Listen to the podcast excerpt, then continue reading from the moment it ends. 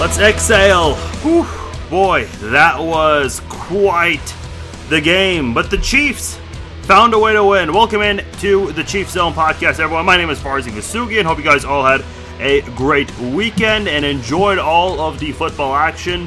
Uh, first couple of weeks, little little low key, but the games started to pick up, especially the Chiefs games. Uh, definitely uh, a couple of interesting contests, and of course, this one will recap for the Chiefs. But across the board in the NFL, a lot of interesting games. But uh, we're going to stick to the Chiefs on this episode. A lot to get into.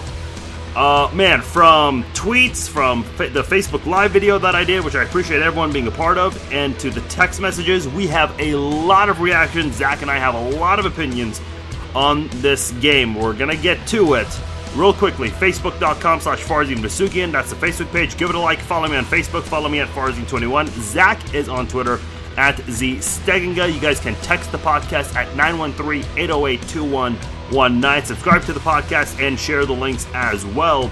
And again, big thanks to everyone who joined us for the Facebook Live videos at halftime and after the game. We'll do it again on Sunday night against the Indianapolis Colts. Should be a lot of fun as we do each and every game day uh, at halftime and after the game. And of course, uh, we will do our preview podcast later this week. That is going to be on Thursday. Ellen Mathis will be joining us from Arrowhead Addict, also an attorney, and we're going to get her uh, legal expertise on something, and I'll share uh, a little later why that is the case. But Ellen will be joining us on when, or excuse me, Thursday's episode to preview the game between the Chiefs and the Colts, and then next Sunday night. Uh, my podcast might come out late, of course, because that is a Sunday night football game. Uh, we will release our recap podcast. Uh, likely that'll come out on uh, Monday, 12 a.m. or 1 a.m. So right in the middle of the night there. But nonetheless, uh, we're going to discuss this game between the Chiefs and the Lions. Joining me here on this episode, all the way from New York City, Zach Steginga. And Zach, are we are we breathing? Are we okay? I mean, we're, we're good, right? We're four and zero.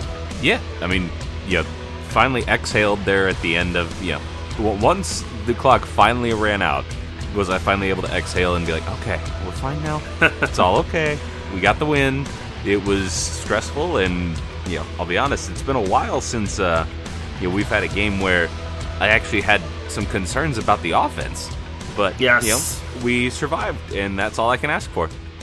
Yeah, and we're gonna get right into it in just a couple of seconds. Real quickly, uh, obviously the Mahomes Magic Crunch giveaways, we did those. They are complete. We had a couple of Chiefs Kingdom Flag giveaways. We just completed those this past week. A big thanks to all of you guys who participated on that. I apologize, could not give a cereal box or a flag to everyone. A lot of people, of course, joined in. I will say this, Zach. Um, a few people did not necessarily follow the instruction. In fact, uh, one of the winners I tried to pick on Twitter he retweeted it uh, on Twitter. You had to follow and retweet. On Facebook, you had to comment and tag three friends, share it, and like the post. Very simple steps, right?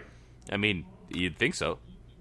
Well, I picked a winner on Twitter. He retweeted me, but was not following me. So, and I won't say who it is, but just gotta follow those simple instructions. That's all it takes sometimes. That's all yeah, it takes. but following instructions is hard, man. Like especially when they're so clearly laid out yeah, that's uh that's uh and then you know I get tweets from a couple people, "Oh, I didn't know you were doing a giveaway or I didn't know the instructions." I'm like, "Well, well, you got to listen." Too bad. Yeah. Anyway, uh enough of that. Uh let's get into this game because we have a lot to say and a couple of um off the field chief news to to get into. Uh just a lot to uncover. Let me just start right here. Ugly wins will happen. This is not the first time in Chiefs history the Chiefs had a very ugly win. There is a long list of those, and not just in Chiefs history, in the history of all 32 franchises. It's not the last time it's going to happen. The Chiefs are going to have another ugly win, and they're going to have them uh, several of those under Mahomes. Let's relax. Let's breathe a bit. It's not the end of the world, of the world even if the Chiefs did lose this football game. Great players have bad games. And by bad games, Zach, Mahomes was 24 of 42 for 315 yards, plus 54 yards scrambling. This is Mahomes' third regular season game, fourth if you include the Colts game from this past January in the playoffs. So a total of four games where Mahomes has not thrown a touchdown pass. The other games were uh, last year in Jackson, uh, or excuse me, uh, against Jacksonville at Arrowhead, and then his NFL debut against the Denver Broncos in Week 17 a couple of years ago. Those are the four games where Mahomes did not throw a touchdown pass. The Chiefs, for what it's worth, they're 4 0 in all of those games.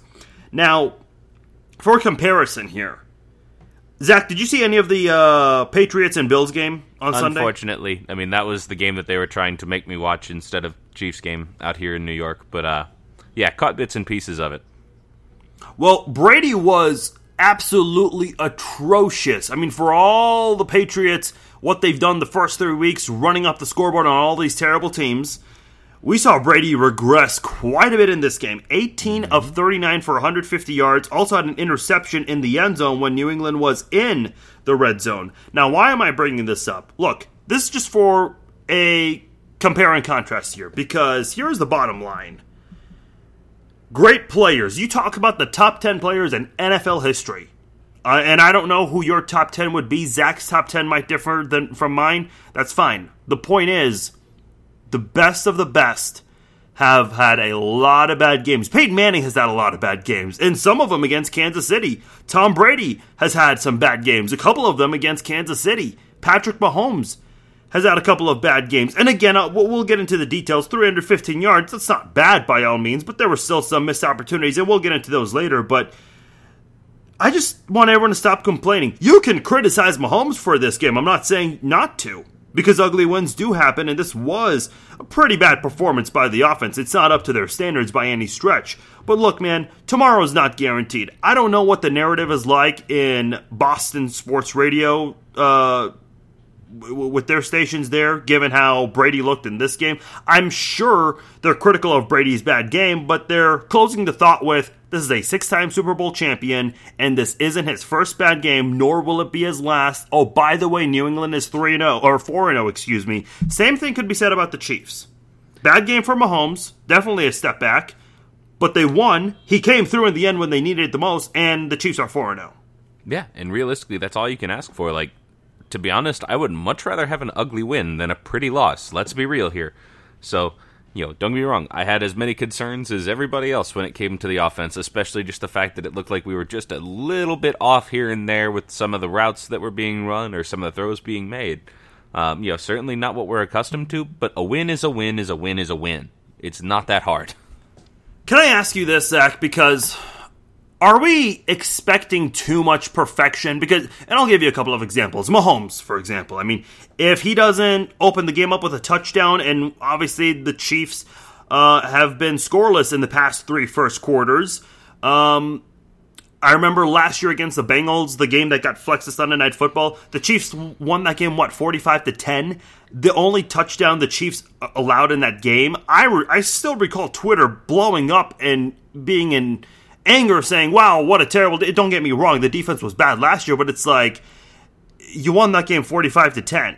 You only allowed one touchdown drive and you know, I, I, don't know. Are we expecting three and outs defensively and touchdown drives every single offensive possession? I feel like, and I don't want to take shots at Chiefs fans. I'm really not, but I truly feel like we're expecting perfection. And I get it. Mahomes not human. Yeah, I, I get that, but I think we're pushing a little too much on this whole Mahomes perfection thing. We forget he's he's human, eh, believe it or not.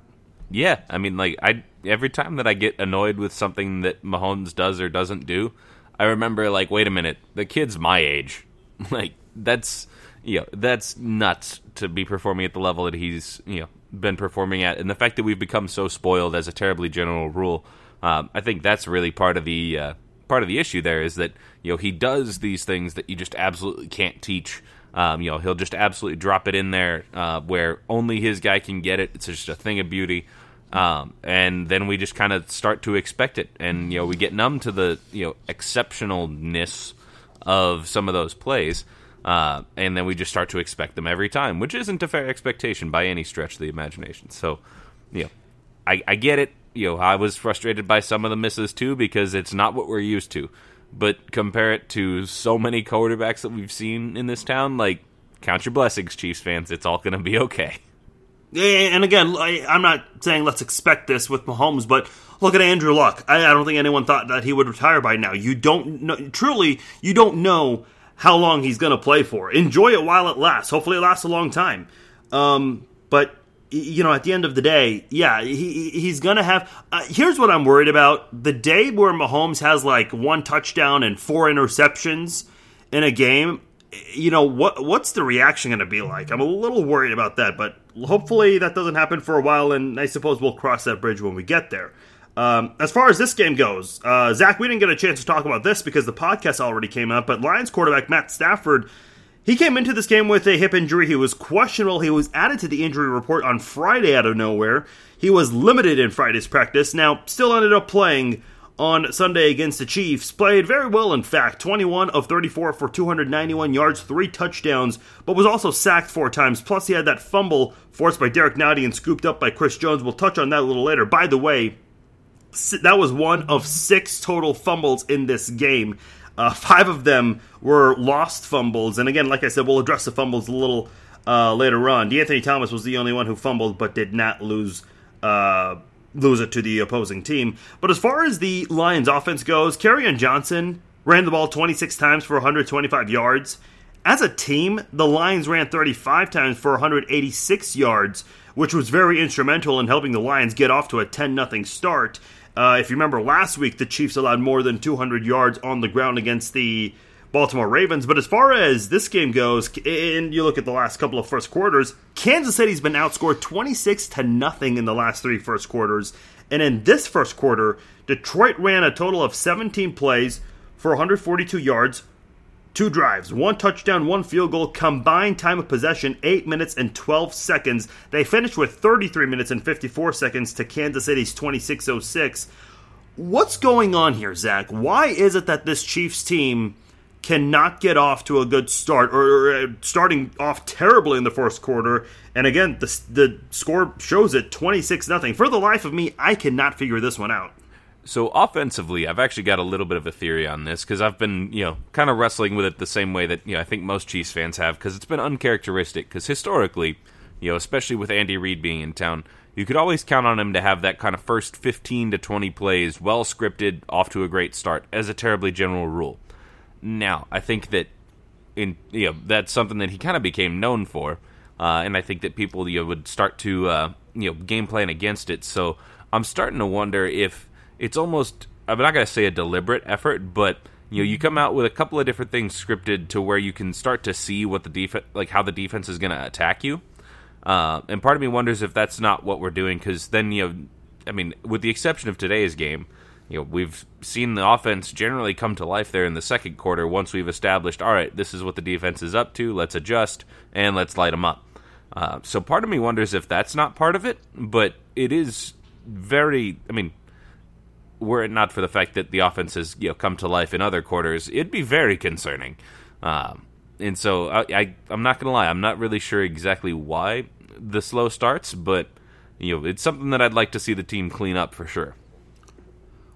Here's what I think could be a part of this, and maybe it could also have a hand in Mahomes' struggle today. And by all means, it's not an excuse, but these things do add up. And I'm talking about the road games. Look, Second year in a row, the Chiefs have started three of their first four games on the road. Uh, now, the Chiefs started 5 0 last year, so obviously that didn't bother them. They're 4 0 right now, so obviously that's not bothering them. By the way, later on in the podcast, really interesting notes about the Chiefs' schedule coming up that you're going to want to hear. But, uh, you know, I'm, I'm kind of wondering if it has anything to do with having a majority of your games on the road in the first quarter of this season. Do you think that could be a part of it? I suppose so. I mean, I hadn't actually considered it, but when you think about it, the fact that you you slide over to, uh, I mean, let's let's see, you had Jacksonville, East Coast, Detroit, East Coast. Um, you know, well, Detroit's was, Central Time Zone, actually. Is it? I think you meant to say Oakland on the West Coast. I think that's what you meant to say.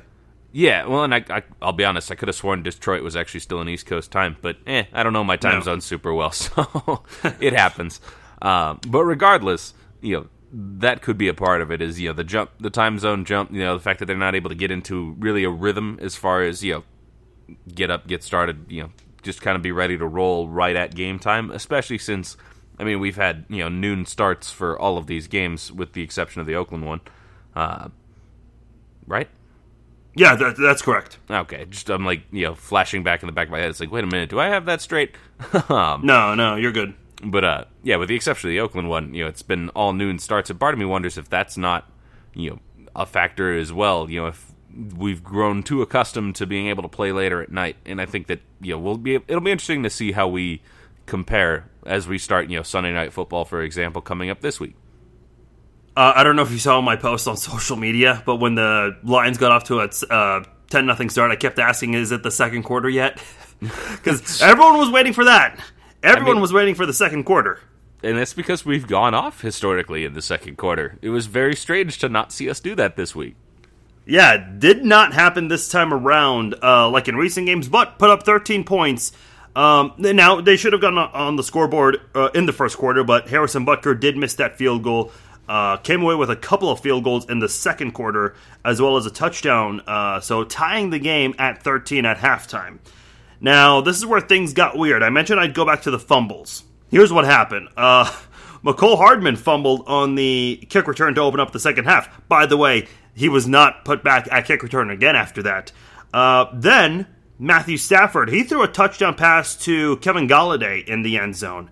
That was taken away because even though both feet were in, this was actually weird. I did not even think of this but he had both feet in bounds. He did not maintain possession of the football. He, it kind of just fumbled around a little bit with his body.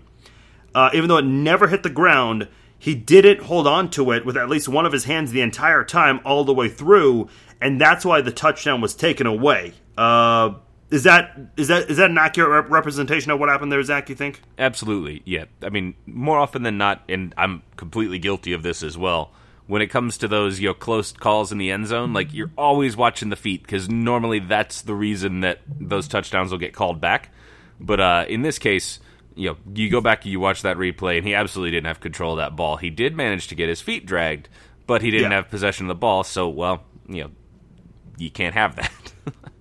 That was pretty close, uh, but it was taken away. And on the next play, crazy enough, uh, Matthew Stafford fumbled the football. And at that point, I said, and the Chiefs picked it up, by the way. I mentioned Nnadi with the force and Jones with the scoop. And Chris Jones had a pretty good, good game. Uh, picked up a fumble and also had a sack. And I mentioned at that point, I said, look, the Mecole Hardman fumble essentially did not mean anything other than it took off a few minutes uh, from the clock. Well, unfortunately, Darrel Williams fumbled it back to end a five play drive. Then this is this is where things got really really weird. The Lions reached the Kansas City two yard line, and they did it in two plays. And a big part of that was because of Xavier Williams' face mask penalty. Um, but on Johnson barely, and I'm talking barely, fumbled the football. Uh, and Bashaud Breeland, of all people, who was near the sidelines because he was defending a wide receiver on the play, he ran all the way over from basically close to the sidelines, running all the way to where the ball is, picks it up, and then runs 100 yards, end zone to end zone. Everybody was confused. Even the CBS cameraman, the director had a camera shot focusing in on the pile, and then all of a sudden they uh, switch uh, camera shots to a big play, and the commentators are even confused at this point why Bashaud Breeland's running. He goes all the way, and there was never a whistle at any point during that play. And again, I'm sure at some point in Bashaud Breeland's life, someone told him play through the whistle. And you look, these players have heard it a lot in Little League football. I'm sure Bashaud Breeland had a pretty lengthy discussion about it with someone because he saw something from a distance, Zach. It's not like he was part of the pile. He was pretty far away from it. He ran over, got the football. He was actually down, but was not in contact with a Detroit player. He got up and ran all the way uh, in one of the more confusing touchdown plays, but that was a big difference. That was a 14 point swing that made a huge difference in this football game. Absolutely. And the thing that, you know, um, the announcers mentioned, but it certainly bears mentioning again here. This officiating crew is the same crew that was on for the uh, Rams and Saints game in week one, in which they actually whistled a play dead, in which Cameron Jordan, the Saints defensive end, had picked up a fumble and was running it all the way back to the end zone. They you know, since they blew that dead before he got to the end zone, they were still they still go in and review the play, rule it as a fumble, but effectively you know took that away as a touchdown for the Saints. So in kind of a weird way, Chiefs fans are kind of lucky here in that this was the same officiating crew who made a massive error on a play like this, and therefore was smart enough to not make the same mistake twice. Um, and that's one of the reasons that you know we were able to actually get that touchdown. Because I mean, you you look at the replay, like they did call it right. I know Detroit fans obviously wouldn't love to hear that, but they did call it right. Um, so real heads up play by Breeland, and that was certainly uh, one of the stranger touchdowns I've ever seen, but I'm here for it. yeah, um, that was. I thought it was going to be overturned because I thought his head slash shoulder was down, but the football's barely coming out as he his head and shoulders did touch the ground. Um, that was really close to me, but yeah, they did get the right call. Uh, and again, like I said, massive 14 point swing at that point. Detroit's trying to punch it in. Instead, uh, Breeland scoops it up and runs all the way to the other side for a touchdown. Uh, Kansas City went on to fumble again. Uh, that was when Sammy Watkins had a catch. He tried to crawl for a first down, but lost the football uh, trying to do so. So uh, that was um, that was pretty insane. I don't know if I've ever seen that before. I remember when the Chiefs and Jets played each other in 2005 in the season opener. The Jets fumbled six times, which was pretty bad. Um, obviously, nothing has even compared to that. This is pretty close, though. Uh, it, except it took you know two teams' efforts together to try to match those uh, six fumbles. Right. Though I gotta say, on the Watkins fumble especially, like that was an absolute heads up play by the Detroit corner as well. Because if you look, if you watch that replay as well, you'll see he kind of lets Watkins get up and you know get the yardage as opposed to just you know marking him down. And instead of marking him down, he get lets Watkins you know kind of regain possession of the football, and as he starts to make the move, he just quick punches it out. Very heads up play by the corner there, and I, am not gonna lie, I gotta hand it to Detroit's secondary because they were doing that a lot.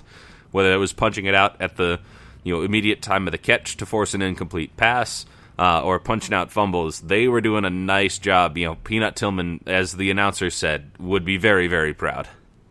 Yeah, uh, and and that was that was a pretty aggressive job by the Detroit defense. They were pretty banged up. Darius Slay did not play in this football game. Uh, and I think his backup even suffered an injury at this, at one point, but still the Lions kind of held their own on this one, despite allowing 34 points. Still did not allow Mahomes to go off like he normally does. But uh, then we go to the fourth quarter, Zach, and this was probably the most exciting fourth quarter I can recall since the AFC Championship game, and before that the uh, the Rams game where both teams scored 50 points. Uh, so here's how things went down: Darrel Williams got into the end zone early uh, in a fourth down, uh, or excuse me, uh, Darrel Williams got into the end zone early in the fourth quarter on a drive that started late in the third quarter. And by the way, at one point during that drive, Travis Kelce, I, I, I, love this. I actually was expecting it earlier on a certain play where Kelce could have done it. Instead, he saved it for this moment. Uh, Kelce caught a pass where he pitched it back to McCoy because defenders were already swarmed in on him, whereas McCoy had a lot of free space and he went off for a few yards there. I don't know if you remember this, Zach, and I cannot remember which game. I have tried to look up the highlights. I'm having a hard time finding it. If anyone can remember which game it was, please let me know because I, I, I mean, I don't have all the time in the world and going through all those 2008 highlights, I don't want to relive those moments for sure. But Tony Gonzalez, uh, he did not catch a pass. He actually was in the air could have caught it, but tipped it backwards to LJ. And basically the same exact thing happened in, in that situation there. Um, do you remember that, that, that play that I just mentioned with uh, Gonzalez and LJ? I, will be honest, I don't. But okay, yeah, still impressive regardless. Yeah, I mean the Kelce play that was that was pretty cool. And again, uh, I wrote on Twitter, Kelce's giving up those fantasy football stats right now at this point. Did you lose any points on that fantasy wise, or, or do you have Kelce on your team? Nope. The only chief that I've had, uh, you know, up to well, up until really this week was Mahomes, but I did pick up Darrel Williams, which was that was on my list of good decisions because uh, that certainly yes. paid off today. For sure. Um, by the way, how many points did you get with Mahomes? I'm curious, given that he didn't have a touchdown. I believe it was 17 for Mahomes and 18 for Williams, if my memory serves. Okay. The reason I asked that is because I was watching NFL Network Saturday night, and they mentioned that I think uh, Peyton Manning had the record for most fantasy points in the first four weeks, and I don't remember the number, but they said Mahomes had a really good chance of breaking that. Obviously, with no touchdowns, unable to do so. But uh, I, I, was kind of curious what that number was for you. But uh, anyway, uh, both teams punted uh, after the Darrel Williams touchdown. Kenny Golladay got his second touchdown catch, and this one was pretty close. Another really close call that was reviewed here, uh, but it looked like Golladay had his had the second foot dragged back just barely inbounds. And at this point, two minutes and 22 seconds to go. I wrote this on Facebook and Twitter. You've got two timeouts and the two minute warning. Plenty of time. This is Patrick Mahomes' chance to prove why he is the MVP. He did exactly that in this game, or in this fourth quarter, I should say, in the final drive. 13 plays, 79 yards, and that took 2 minutes and 6 seconds off the clock to the point where Detroit was forced to use their timeouts because they wanted to preserve some time so when they got the football back. And by the way, Zach, this reminded me a lot of the drive last year against the Baltimore Ravens where Mahomes faced two fourth down plays, converted on both of them. One on that crazy pass to Tyreek Hill, and the second one ended up being the game tying touchdown. In this game, on fourth and eight, Mahomes scrambled 15 yards, and after that play, the Chiefs never faced third down again. Uh, ended up getting it into the end zone, and the Chiefs went on to win that football game, 34 to 30. Uh, Detroit had a couple of opportunities, but unable to do so. Uh, boy, I'll tell you what, man. This was a stressful game for sure, but under an Andy Reid team, this is the most important thing I want people to take away and this was a high characteristic of the 2016 Chiefs team. This Chiefs team may not have the prettiest win t- today, but they found a way to win because under Andy Reid, and I think it helps when you have a guy like Patrick Mahomes that everybody loves. Everyone battled till the final second. It was hard, wasn't easy. It was on the road in a loud environment eh, when you know you, you know the fan base out there wanted to have a moment where they could say that they witnessed a Mahomes loss because their team won. So they were into it. And with all the craziness that happened in this football game, this game could have gone either way. The Chiefs, a lot of opportunities where the Lions could have pinned the final nail on the coffin. They didn't. And the Chiefs, when they had to the most, they came through. And Mahomes, again, not a pretty game, but on that final drive, he proved why he is the MVP. Even some of the struggles that he dealt with in this game, he and the rest of the team overcame adversity. And I'll say this he has picked up a lot of players on this team. Today, his teammates picked him up.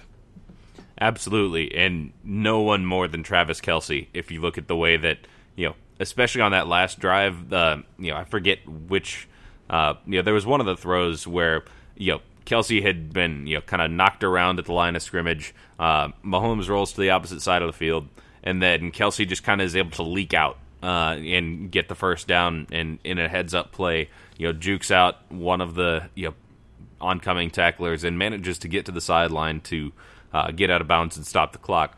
You know, really between that, between the uh, you know real soft hands on some of those catches, and then of course the uh, you know little hook and ladder uh, to, to uh, LeSean McCoy, like man, Kelce absolutely earned his check that was today. Cool. Uh, and it wasn't necessarily racking up huge stats, but it was doing the little things that you know the team needed, and yeah, big big ups to Kelce for the way he played today.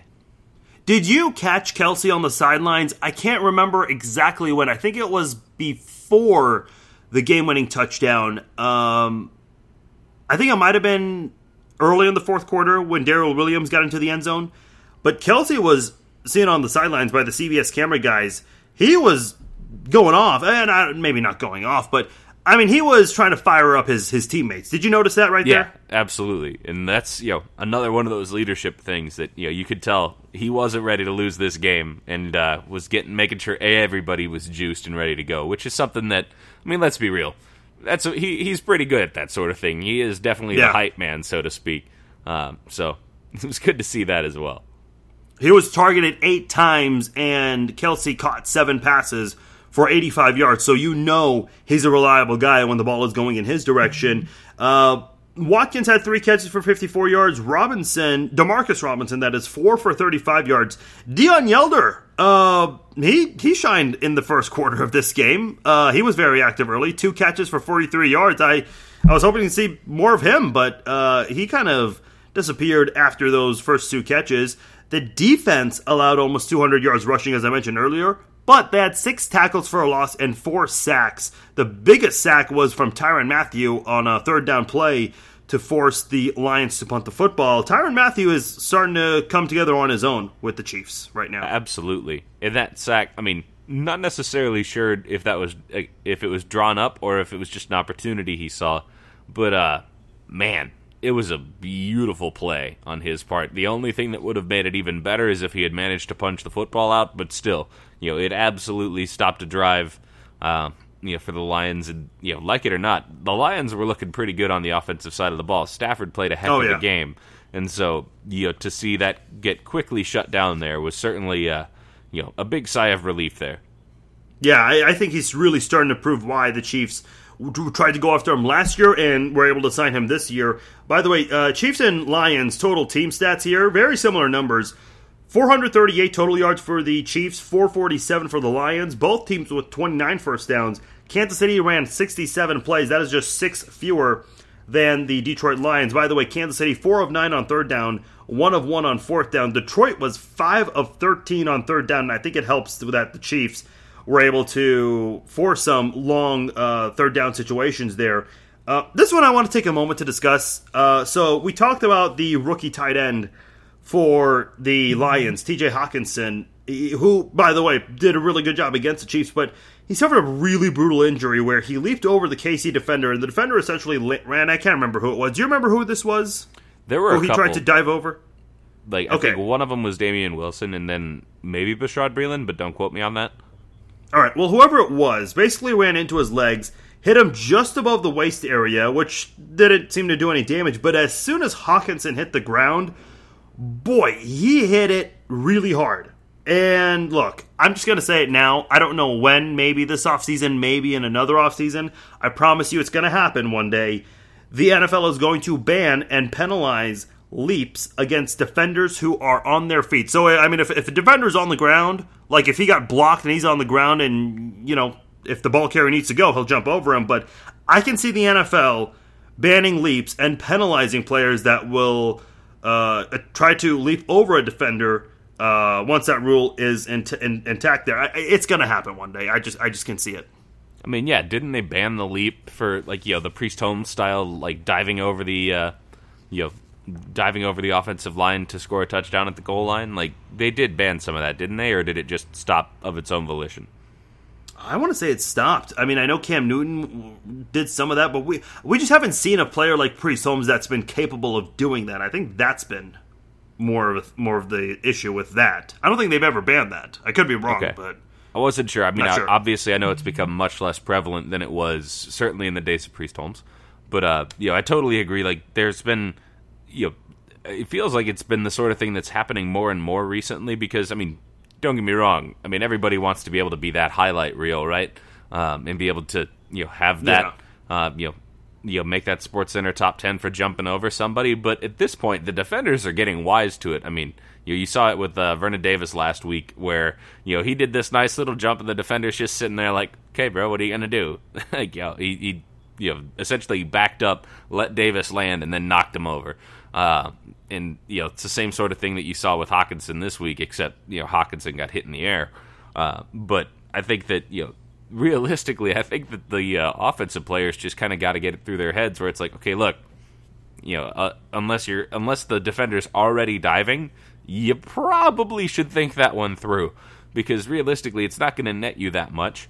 And when it comes down to it, you're more likely to get hurt doing it. I mean, Hockenson is obviously proof of that. You know, not sure whether it was a shoulder injury or a concussion or what, but that's what happens when you try to jump over someone and then you hit the turf super hard. I mean, it is always worse on turf than it is on grass, but yeah, Yeah. I think he earned himself a concussion for that one, if nothing else. let's let's go back to Mahomes uh, because I know uh, he has the most headlines from this, and the, the his his performance has generated a lot of discussion. Yes, 300 plus yard game, great, but there were a lot of misplays. Zach, you alluded to this earlier. Now, Mahomes isn't solely responsible for this. Uh, there were some passes where there was absolutely no receiver in the area on multiple occasions. Uh, this it's not like it happened just once. We saw it more than that. I don't know if that was Patrick Mahomes not knowing the play. I don't know if it was the route runner not knowing exactly where to go, not being where he should have been. Um, maybe a mix of both on different plays. There were also multiple occasions where he overthrew and underthrew some of his receivers, and if he connects on some of these passes, you probably win time of possession. You throw for way more than 315 yards, and you probably put up more than 34 points on the scoreboard, and the outcome of the game isn't as close as it was in this game here. Uh, so, look, it's an off game. It happens to the best. I'm not fretting over it. I'll fret over it if it happens in consecutive weeks. But let's just remember one thing here. You still scored 34 points, and you just won your third road game in four weeks. And by the way, you're 4 and 0. Uh, so I'm not going to fret over this too much, but for sure, he deserves criticism for this game, and the Chiefs definitely need to work on the on field rapport because they definitely took a bit of a step back this week offensively. Absolutely. And there is part of me that wonders you know how much of it was just a rhythm thing realistically like especially early in the game you know call it first second quarter um, where you know it seemed like every pass was close but just a little bit off um, yeah. and i think part of that is because you know you saw the uh, the lions defenders playing a whole lot of you know physical press coverage like really doing their best to knock receivers off their route at the line of scrimmage um, and or well, if not at the line of scrimmage, certainly within the first five yards. And part of me wonders if that's not part of the reason for like those very slight overthrows where Mahomes led them just a little bit too far.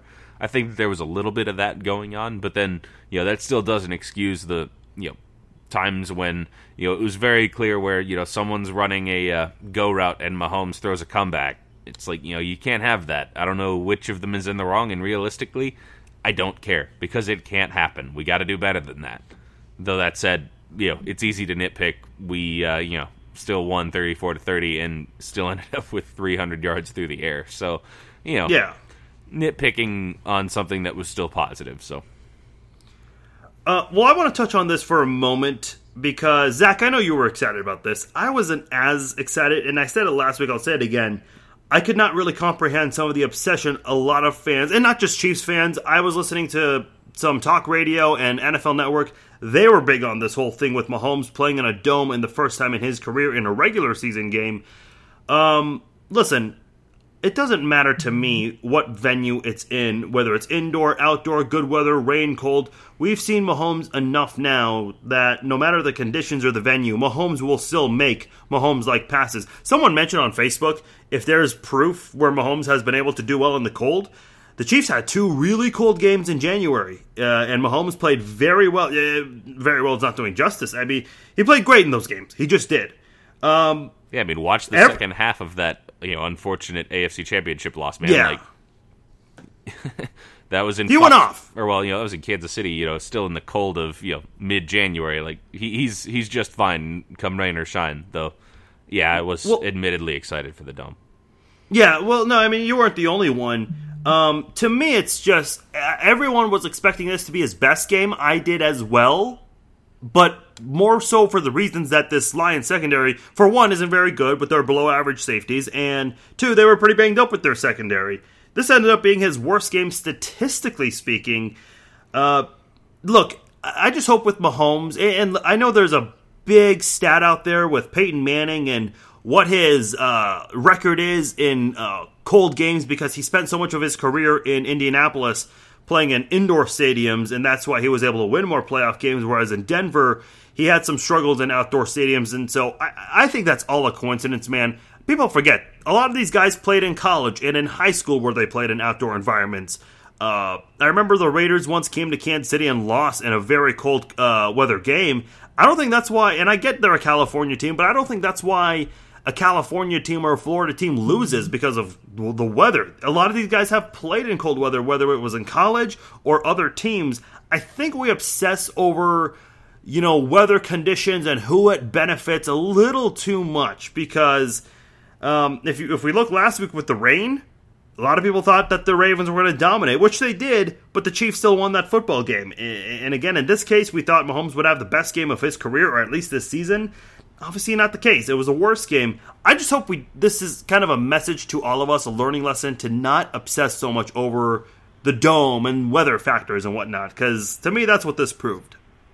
Yeah, I think you're right. Though I, I will say certainly for when it's you know obscenely cold or raining, like it does certainly affect things a little bit. Namely, like that know, I agree. Raining, yeah. like you know makes the ball a little slipperier. Though that said, you know we just watched a game. You know we're recapping a game in which there were six fumbles in one quarter in a dome. So in a I dome, guess, you know, you know, it just goes to show that it can happen no matter what.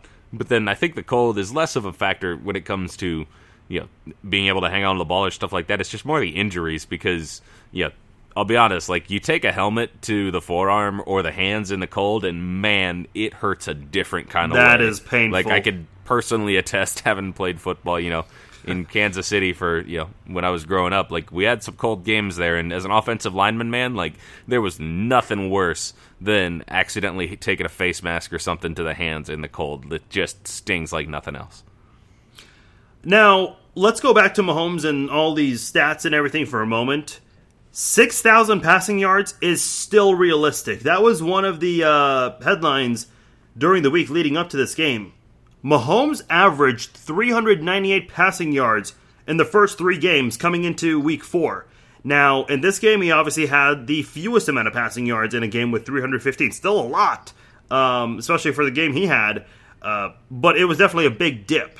Now, his average after this game has dropped to 377 yards. It was 398, dropped to 377. Zach, he is still on pace for 6,000 yards, and to be exact, 6,032 yards. Now, he'll probably have a 100 yard game or a 200 yard game here and there, but man, uh, not only did he just go off with that 5,000 yard uh, season last year, but he's gonna have 6,000 passing yards this year at this pace, or at least very close to 6,000 yards. That's a realistic accomplishment for Mahomes this year. Uh, you know, one thing that I'm going to just kind of jump on here, you know, you mentioned that, you know, maybe he'll have a 100 or 200 yard game. Uh, yeah, I'm going to go ahead and put good money down that Mahomes is way more likely to have, you know, a 400, 450 yard passing game than he is to, you know, have a sub 200 uh, passing yard game. Because if that happens, realistically, the Chiefs are in a world of hurt in that game if he only throws for, you know, call it 150 or 200 yards. Like, the way this offense is built, you know, he's he's pretty much a lock to have at least 250 yards passing every given week. So that's just my two cents on that. Yeah, and it's doable. And look, you know, you have a bad game here and there. I, I think it happens. I mentioned Brady. He had what 151 yards. I know I wrote that somewhere, but yeah, it was 150 on. something. Yeah. So look, it'll it'll happen. Uh, but more, I, I think it's very doable. I, I do think he can get uh, the 6,000 yards. If not, he'll be really, really close to it. Let's switch gears to the cornerbacks um, because I did want to talk about this. Were we harsh on the cornerbacks last week? Because you and I were, and we had a lot of listeners that disagreed with us on this. Um, I paid a little bit more attention to the cornerbacks in this game, and look, my comment still stands. This football team, it is worth giving up two first round draft picks for Jalen Ramsey. I'm still standing by it. I know he didn't play today for the Jaguars against the Broncos, in which they pulled out quite a quite an interesting win there. Um, but nonetheless, uh, Morris Claiborne, it's worth mentioning, his suspension is now over, so he will be coming back. What kind of an impact will he have? Somebody asked me this on Twitter, and I'm not fully sure if we can expect an immediate impact given that he's been gone for four weeks, but maybe in that week six game against the Houston Texans, that's probably where we can expect him to really make a significant impact because he's going to get his feet wet in this uh, in what's going to be his debut for the season. Uh, what is your takeaway with the cornerback situation right now? So I think that you know, when you look at our two you know outside corners that you know are our primary starters, you got Bashaud Breeland on one side and Charvarius Ward on the other. And I would say that we were too harsh on Breeland. He sure, certainly has proven to, uh, you know, absolutely have what it takes. But you know, so far this is now two weeks in a row where Ward has uh, been picked on at the very end of the game. I mean, you look at the one that you know happened with the, uh, uh, I believe it was uh, Willie Snead uh, who had the big catch, you know, with, from Lamar Jackson last week against the Ravens. That yeah. you know, realistically, most cornerbacks are able to knock that puppy down. And then you look at the you know last drive that the Lions had today. Uh, And who are they picking on? Good old Charvarius Ward. So, you know, don't get me wrong. He's he's good at not getting smoked in terms of you know getting just absolutely beat down the field, but he's really pretty poor when it comes to you know if it's a toss up, there's a real good chance that the other guy's coming down with that ball. And the thing that Ward, I mean, I will give him credit for, he's good at making sure to get that tackle wrapped up, but it'd be better if you were able to knock the ball out of the air and keep the guy from getting it to begin with. So I think that you know he's got some room to grow. Um, I'm still not sure I like the two first round picks thing. Like that's you know that that's always been my hang up when it comes to you know Jalen Ramsey there and you know do I hear where you're coming from? Absolutely. I think that you know I'd like to see Morris Claiborne. You know, I mean, realistically, I think Morris Claiborne is able to punch out a couple of those that we saw Ward fail at. So, would like to give him the shot first, but if he proves to be uh, you know incapable as well, I mean, I might come around on this. We'll see. Let me let me say this, and I don't know if this will change your mind or not, but keep in mind in 2016 the Chiefs traded out of the first round. They got Chris Jones on Tyreek Hill, and, and look, I know Tyreek Hill he dropped for he, he dropped in that draft for several uh, well, one big significant reason. Uh, but you got two Pro Bowlers outside of the first round there, and the same year you drafted Patrick Mahomes, you drafted Kareem Hunt, who you know was a Pro Bowler his rookie year, probably would have been a Pro Bowler if he didn't get kicked off the team. Uh, Travis Kelce's a third round pick. I mean, you've been able to find some really great players outside of the first round. And to me, it's like, look, I'd be okay giving up a first round pick. Does that change your mind in any way? I mean, to a point, yes. Um, though the one, you know, just to play devil's advocate again on that, you know, most of those picks that you just mentioned, those were Dorsey picks. Uh, Veach to this point, you know, I mean, now it's again small sample size, so take it with a grain of salt. If you look at the picks he's made, I mean, I would argue that really the only one that I've seen, you know, be a major impact at the third round or later is Juan Thornhill.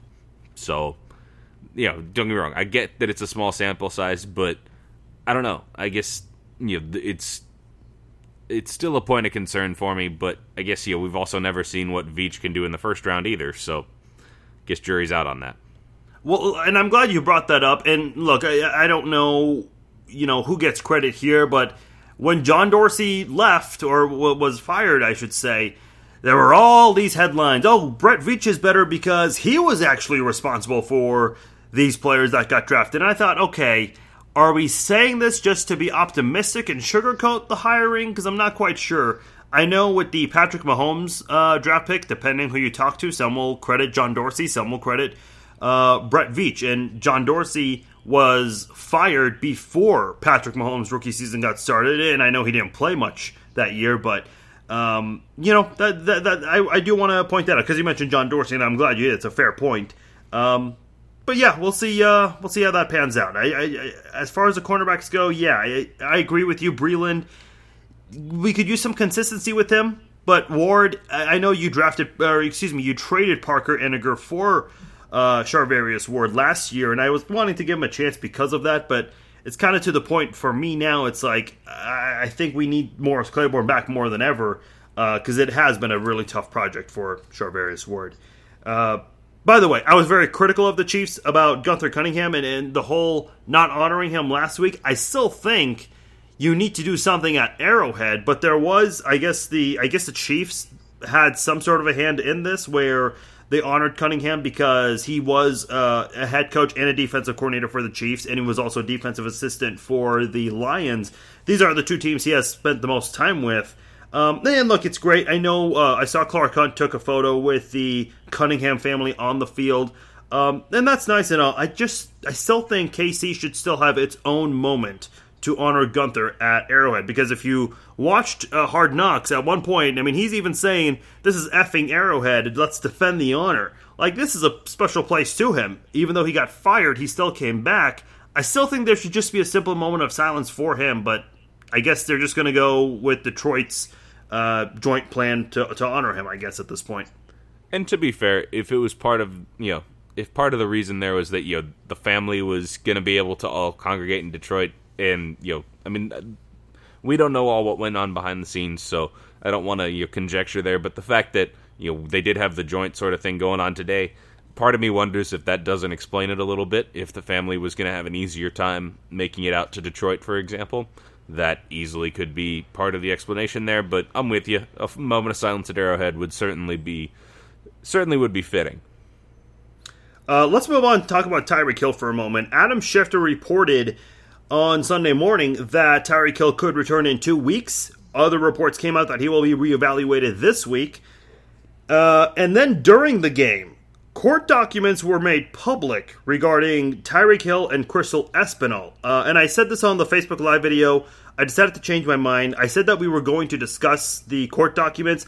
I actually want to save that for uh, Thursday's episode when we have uh, Ellen Mathis from Arrowhead Addict. She's also a lawyer, so I think it'd be best fit if we discuss that with her just a little bit. We, I don't want to dive too much into that, but some of the details I read online is that Tyreek Hill has not been able to see his son a whole lot, so not exactly sure um, the details on that. And I think it'd be best if we discuss that with uh, a legal expert. And because of that, Ellen Mathis will be joining us for Thursday's podcast. But a couple of Chiefs fans, Zach, said that you know the Chiefs or Mahomes don't need Tyreek Hill, so why don't we trade him for Jalen Ramsey? Why don't we trade him for something? And first of all, he just signed a massive deal in the offseason, so that's not a realistic move. Second of all, this is the most dangerous wide receiver in the NFL. Not the best, the most dangerous. And I think there's, there's a bit of a difference there. With that said, um, everyone, you know, you and I have said this, but never did we entertain the idea that the Chiefs never needed Tyreek Hill. You and I never said that once. I want to be clear on that for anyone listening. Um, but something important to note that even though the Chiefs did not miss Tyreek Hill the first couple of games, doesn't mean the Chiefs don't need him. Now you look at this game against the Lions, the Chiefs definitely missed Tyreek Hill, and you know, I, I, still don't want them to rush things with Tyreek Hill, especially when he's such a, a bit. He, he's a guy who has such a big hand in this offense. He makes a big impact uh, with this offense. Let him take his time and come back. I'd be fine if he needed one more extra game uh, because the Chiefs' schedule does look a little friendly, and I'll get into that shortly. But this is um, this is still a guy that can make a big difference on the field, and you definitely missed him in this game against the Lions. Absolutely, because plain and simple, you know, Tyreek Hill preoccupies most every safety. You know, you'll see, you know, especially if someone's playing a cover one style where they've got the big, you know, the single safety over the top.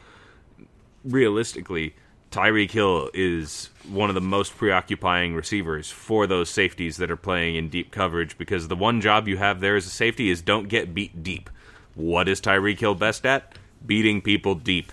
Uh, and you know, you combine that with Mahomes's you know rocket that's attached to his shoulder, and then all of a sudden, you know, those two are incredibly dangerous together. So, I would say to those Chiefs fans who are saying, "Yeah, we don't need Tyreek Hill. We could trade him for Jalen Ramsey, what have you." Like, wait until they're not saying see, that now.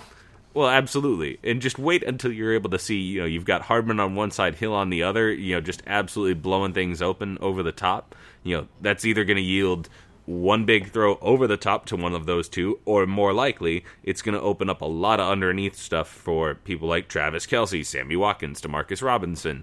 This is going to be fun when we have both Hill and Hardman on the field together who have that game breaking speed over the top. So yeah. I would say, you know, give us, you know, three, four weeks out to, you know, call it like the second or third week that Hill is back in the lineup and uh, just watch what the offense does. I think that you know there's going to be some Chiefs fans re- ready to eat those words, but we'll see. I may be eating mine, so you know we'll just see what happens on that. But I'm certainly not thinking that the Chiefs don't need Hill. That's a silly you know thing to say at this no. point.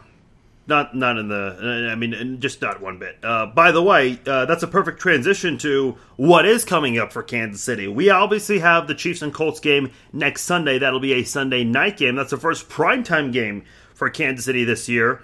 Now let's let's look back for a moment. Let's ref- reflect quickly. Uh, I mentioned this a couple of times. I'll say it again. Three of your first four games were on the road, and you still managed to win every single one of those games. By the way, all of those four teams they did not lose. They had not lost a game. I don't want to say they were unbeaten because technically, when you're 0 0, you're not unbeaten. But the Chiefs handed all four of their opponents their first losses of the season. The Jaguars 0 0, Raiders were 1 0, Ravens 2 0, and the Lions were 2 0 1, and the Chiefs handed all of these teams their first losses of the season. With that said, the month of September is over. You're now getting ready for October. The Chiefs have a fun slate of games coming up. Four of the next seven games are on primetime. Two Sunday night football games, Colts and Packers, both at home. Thursday night football in Denver, Monday night football in Mexico against the Chargers. Three of your next four games are home. Uh, the two Sunday night football games, or excuse me, uh, three of your next four games are primetime games. Two Sunday night football, and then the Thursday night game. Then, what I meant to say, four of your next five games are at Arrowhead Stadium. That is a really fun stretch. Uh, first four weeks, pretty tough one for the Chiefs. Still managed to get through it. And now they have a damn friendly schedule for October and November. And you look at December, uh, I mean, the Broncos, they're terrible. The Chargers, they just got Melvin Gordon back in one. Uh, the Raiders, we'll see how things pan out. They've got a lot of road games because their next quote unquote home game is in London. The reason I mentioned the, the division is because uh, in December, all of your home games, three of, uh, of your last five are at home, all against divisional opponents. You, of course, have those two tough games on the road the uh, Sunday Night Football Week 16 Chicago, and then you have New England for that highly anticipated game in early December, December the 8th, if I have that uh, off memory correctly. Uh, but point still stands here. I mean, the, the next two months, you've got a really nice schedule. A lot of primetime games, a lot of home games, and a lot of winnable games. Uh, I'm really excited to see what this Chiefs team does. Not to mention they're 4 0. A couple of unbeaten teams have been dethroned. The Lions, the Bills, the Rams also suffered a loss. So we're starting to see fewer and fewer unbeaten teams at this point, and the Chiefs are going to continue to grab a lot of attention, given that they're one of the few unbeaten's right now. And this this next uh, slate of games, they're going to be a lot of fun to watch. Absolutely, it's going to be really interesting to see. You know, I mean, I had this game against the Colts certainly circled, you know, in the off season uh, as one that was going to be a tough challenge, and I still, you know, contend that it will be a difficult game for us. But, uh, you know, obviously less so given that you know luck is not a factor anymore. Um, so I think you know the Chiefs should rightfully be favored in this one. Uh, but then you've got you know games against the Texans, the Broncos. Now, I mean, I've said it before. I think that Broncos game could be a trap game because it's you know following a Sunday game against the Texans. You've got Thursday night football in Denver, so you know the combination of you know the altitude aspect, the travel aspect on a short week. I wouldn't be shocked to see the Chiefs come out a little bit flat on that one, and we'll see what happens there. I mean, don't get me wrong, the Broncos have certainly found a way to lose games. Um, you know, especially those last second field goals now have. in two out of their four losses. So, you know, on one hand, you almost kind of feel bad for them, but on the other hand, they're the Broncos, so you really don't. Um, well, yeah, I don't. I definitely don't feel bad for them. No, and realistically, you know, the only reason that I have you know any level of pity there is just because I've got so many family members who are big Broncos fans. It's like, well, you kind of feel bad for them a little bit, but uh, you know, it's not my fault they picked a bad team, so it happens. Let's move on and uh, wrap things up with our text messages. We had eight text messages last week after the Ravens game. We have nine uh, on this episode, so let's do a let's do a speed round of these here. And by the way, guys, please, please, please, some of you guys have some long written text here. Try to keep them short. Try to pick one or two key topics that you really want to hit on if you want to make a strong point or emphasize something. I know some of you guys want to recap the entire game. Look, that's what we're here for. Zach and I are here for that. Uh, if you guys want to send us a text, and I, am I'm, I'm, I'm more than happy to read anyone who takes the time to text us because we definitely appreciate that. But try to uh, shorten the length on some of these. Uh, for example, this one uh, out of the 602, Brandon in Mesa, Arizona. Hey guys, what a crazy game today. There are going to be quite a few people saying this was a lucky victory, and they are probably right. Uh, and by the way, my response to that is, you know, better to be lucky than not. Uh, but continuing on with his text, there is nothing wrong with being lucky from time to time, though. Too many times Kansas City losses, uh, loses a game like this. Look no further than the Rams game last season.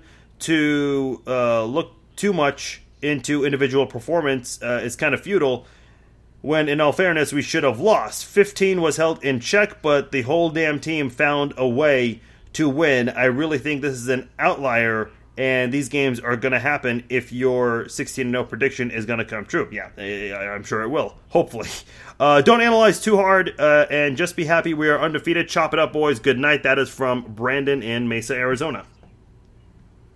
There was a lot to unpack there, but I think you know realistically, you know the core does come down to it. You know he's he's right. You, you got to have those sorts of games. You know you're not going to have you know 16 cakewalks. Like that's not how the NFL no. works. I mean, any given Sunday is absolutely a thing. Um, and you know the Lions came to play today, guys. So uh, yeah, I'm and you. they're unbeaten. Glad to have the uh, or were yeah, or they were, yeah, yeah, uh, yeah. And you know, if we're gonna tough it out, I'm here for it. Uh, out of the 313, uh, Aaron in Front Royal, Virginia. Wow. Not what I expected from Detroit. Props to them for the game. 19 0 still stands. I feel like this was a huge learning experience for the whole team. They looked poised and kept cool. Mahomes looked like Brady. Hope that can continue. I'm not sure if he's hmm. saying Mahomes looked like Brady today, because even though Mahomes had a bad game by his standards, uh, definitely not as bad as Brady today. I think he meant that even though this team struggled, Brady has always found ways to help his team pull through, and Mahomes did the same thing in this game. I think that's what he's saying there. I believe so.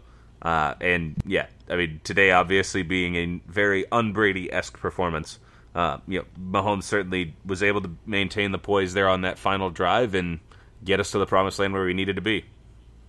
Out of the 816, this game was intense. I'm worn out, and now I have to go to work. At least I can listen to your podcast to get through it. Offense looked out of line today and did not seem to bounce back like they normally do.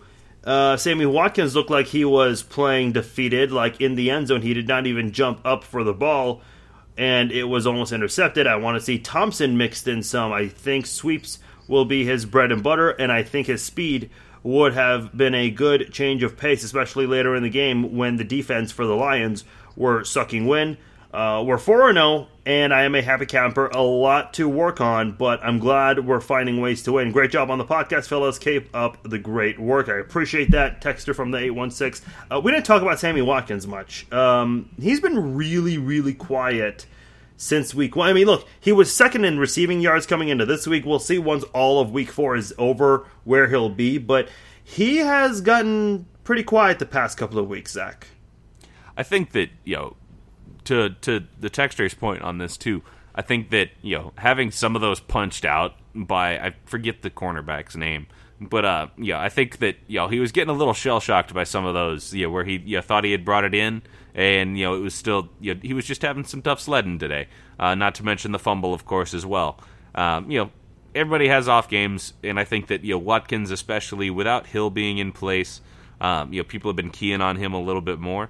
Um, I, I you know, don't get me wrong, not happy with his performance today, but I think that you know we certainly can't write him off yet either. He'll do fine. And I think it'll change more when Tyreek Hill returns. I mean, you got Tyreek Hill, Demarcus Robinson, Mecole Hardman, Travis Kelce, uh, Sammy Watkins. So, I mean, the, the stress will be taken off uh, some of these guys' shoulders when Tyreek Hill comes back. So that is an important note to make there. Uh, another text from the 816. This is the, t- the type of win that makes you most proud of the team. Uh, offensive uh, offense timing. Some of you guys really got to proofread your text, and like I said, I don't. I, I honestly don't read the text, and I think that's a proof. That's proof of that right now. I don't read them before the podcast, but I probably should. Uh, defense getting dominated, and you still pull off the win. This is the type of game you will see in the playoffs. Uh, yeah, I mean, you're obviously going to be facing the best of the best in the playoffs, and you're going to have some struggles here and there. Uh, and I mentioned this going into the fourth quarter that Mahomes has had bigger deficits than this, and he has come back to win, such as the 10 point deficit against Denver last year on Monday night, came back to win. And I think that's why I was cautiously being optimistic in this fourth quarter that the Chiefs would still pull it out. Um, but yeah, you're going to have tougher games down the road for sure. Absolutely. And, like, you know, the one thing that I don't necessarily agree with the texture on this one is, like, you know, I don't think the defense got dominated I mean, don't get me wrong. The run run defense left quite a bit to be desired, but I thought the defense made some plays today, and you know certainly did a nice job of showing up, especially on third down and in the red zone both. Um, you know, they it's almost kind of that bend but don't break mentality. So I think the defense did a little more, but you know don't get me wrong. I agree. This is the type of game you'll see in the playoffs, and uh, yeah, we got to win them, and we did today. Uh, got a few more texts to go. Out of the 620, Farzin, this is Bart in Southwest Kansas. There is no need to be undefeated to win the Super Bowl. No undefeated team has ever won the Super Bowl. Um, the what year was it? The 1972 Miami Dolphins. I think they would beg to differ on this one, Zach. Um, yeah, no, they'd the, be real upset if they heard that text. Yeah, they definitely would. Um, the Patriots came very close too. Uh, and he says challenges and losses build strength. We have to hold the faith in Andy Reid. And look, I think Andy Reid, the past couple of games, uh, you know, the play calling, and again, I don't know how much of it was execution with those misplays, overthrown, throwing in an area where there was absolutely nobody. I don't know how much of that is on Andy Reid, how much on Mahomes, how much on the route runners. Maybe they all deserve a little bit of responsibility. Um, but there's certainly, again, I mean, you you you never win a game and go into the week thinking, yeah, everything's perfect. We're four and zero. Oh. No, there are always things you've got to work on, and in this game, uh, compared to the last three, you definitely have a lot that you learned about and that you're going to have to work on before Indianapolis. Because, you know, I guess with the Chiefs, every game is now considered a trap game, which I hate that term, but oh well. Uh, I suppose it's used more often now with the Chiefs. Um, you just got to be careful to not uh, to basically prevent some of these upsets, especially with the Colts coming in next week. Absolutely, and realistically, you know, it's it's like you know, as you and I have appreciated over the years, you know, Kansas basketball always gets the opposing team's best shot, especially in conference yeah, play. Exactly. Chiefs are, you know, that's what happens when you're the top dog now. Like, you know, I know this is kind of new for us as Chiefs fans, you know, always being, you know, kind of that, you know, still in the top, you know, tier, but never quite the top dog, so to speak. And, uh, you know, until further notice, and by that I mean as long as Mahomes here, as long as Mahomes is here, you're to have that sort of thing going on where you're to get everybody's best shot every week. So, uh, you know, we got to be able to step up and get it done. 626 Daniel in Florida. I was nervous but had no doubt that we would at least tie the game and go into overtime. Uh, but seeing some fans count us out was upsetting. We don't need fans like that. Hashtag 19 and 0 still alive. Again, we're, we're doing hashtags on text. Great, cool. Um, look, it was a pretty tough game. I don't blame fans for being pessimistic. It was. He, what I will say though, from here on out, I if it's a one possession game, I hope Chiefs fans at least give gives this team a, t- a chance because Mahomes has shown on multiple occasions that he can come back. The Denver game last year, the Baltimore game last year, uh, even though they didn't win this game, boy, the Chiefs had every reason to be blown out in the AFC Championship game. But no, they fought back and they forced overtime in that game. So even when it looks like it's over, Mahomes has something to say about it. Uh, now, again, they don't always complete the comeback. They couldn't do it last year against the Rams. Um, obviously, the Patriots they could not fully complete the comeback uh, in, both Patriots games, so it happens. Uh, but more times than not, you're still going to see this Chiefs team fight until the final second. Absolutely. Um, and the one thing that you know I took a little issue with on this is like, you know what, I get it. You know, I like being an optimistic fan as well. But you know, I'm not in the business of telling people what they're supposed to think, or you know, otherwise. Like, you know, we need all those different fans, whether they're you know some of the ones that are never satisfied. You know, I always laugh because one of my good friends who I would go to see games with, and you know, occasionally would go into you know some of the draft parties as well. You know, he's always pissed about something. Uh, and you know, if you're listening, Garrett, you know you do. Uh, and you know, I genuinely appreciate that about him because, like it or not, he holds things to a slightly higher standard, and I respect that. But you know, am I going to count this team out? You know, really until that final second with Mahomes? You sure shouldn't out of the 304, is it just me, or does Frank Clark look like a waste of money slash picks through the first four games of the season? Okay, I someone sent in a similar text last week asking if he's out of shape. I paid a little bit more close uh, attention to Frank Clark, and I get for football fans, it's a hard sport to follow because everyone wants to watch the ball. There's a great book out there. I cannot remember the name of the book. Uh, I'll try to look for it in a moment, but um, it, it, basically teaches you, you know, how to watch the game of football. Don't just keep an eye on the football the entire time. But to answer the question, Frank Clark was double teamed quite a lot, and I said this on our Facebook Live video. take some of the best pass rushers ever, like Derrick Thomas. You double team or triple team him, he's going to struggle too. And Frank Clark has, I mean, opposing offensive coordinators have strategized to double team Frank Clark. Now, when you do that, it does open up a hole for guys like Emmanuel Ogbah, who's been very active this year. Chris Jones, who has recently been picking it up this year for the Chiefs. Uh, you know, pick your poison, kind of like the Chiefs' offense, especially once Tyreek Hill comes back. You can't necessarily double team everyone. Pick and choose who you want to double team, and be aware that someone else is going to be wide open. Absolutely, and honestly, like you know, it goes to the uh, yeah. There's a, we've got another text that we'll get to here in a minute. Um, but you know, he's absolutely done a nice job of drawing those double teams, and you know, honestly, doing a nice job of making his presence still felt, even if it doesn't show up on the stat sheet. Uh, and so, I do not agree that Frank Clark looks like a waste of money or picks because he doesn't. Uh, I understand the frustration because he's not in the stat sheet. Totally get that, but you know, there's more than that surface level going on here. Uh, let's see. You got a couple of texts left here. Out of the 251, uh, the game felt a lot like the Seattle game last year. He's referring to Week 16 Sunday Night Football. We didn't win that game because we couldn't take the punches. That was a great game by two really good teams, and I am extremely happy with how the Chiefs reacted. It's the NFL.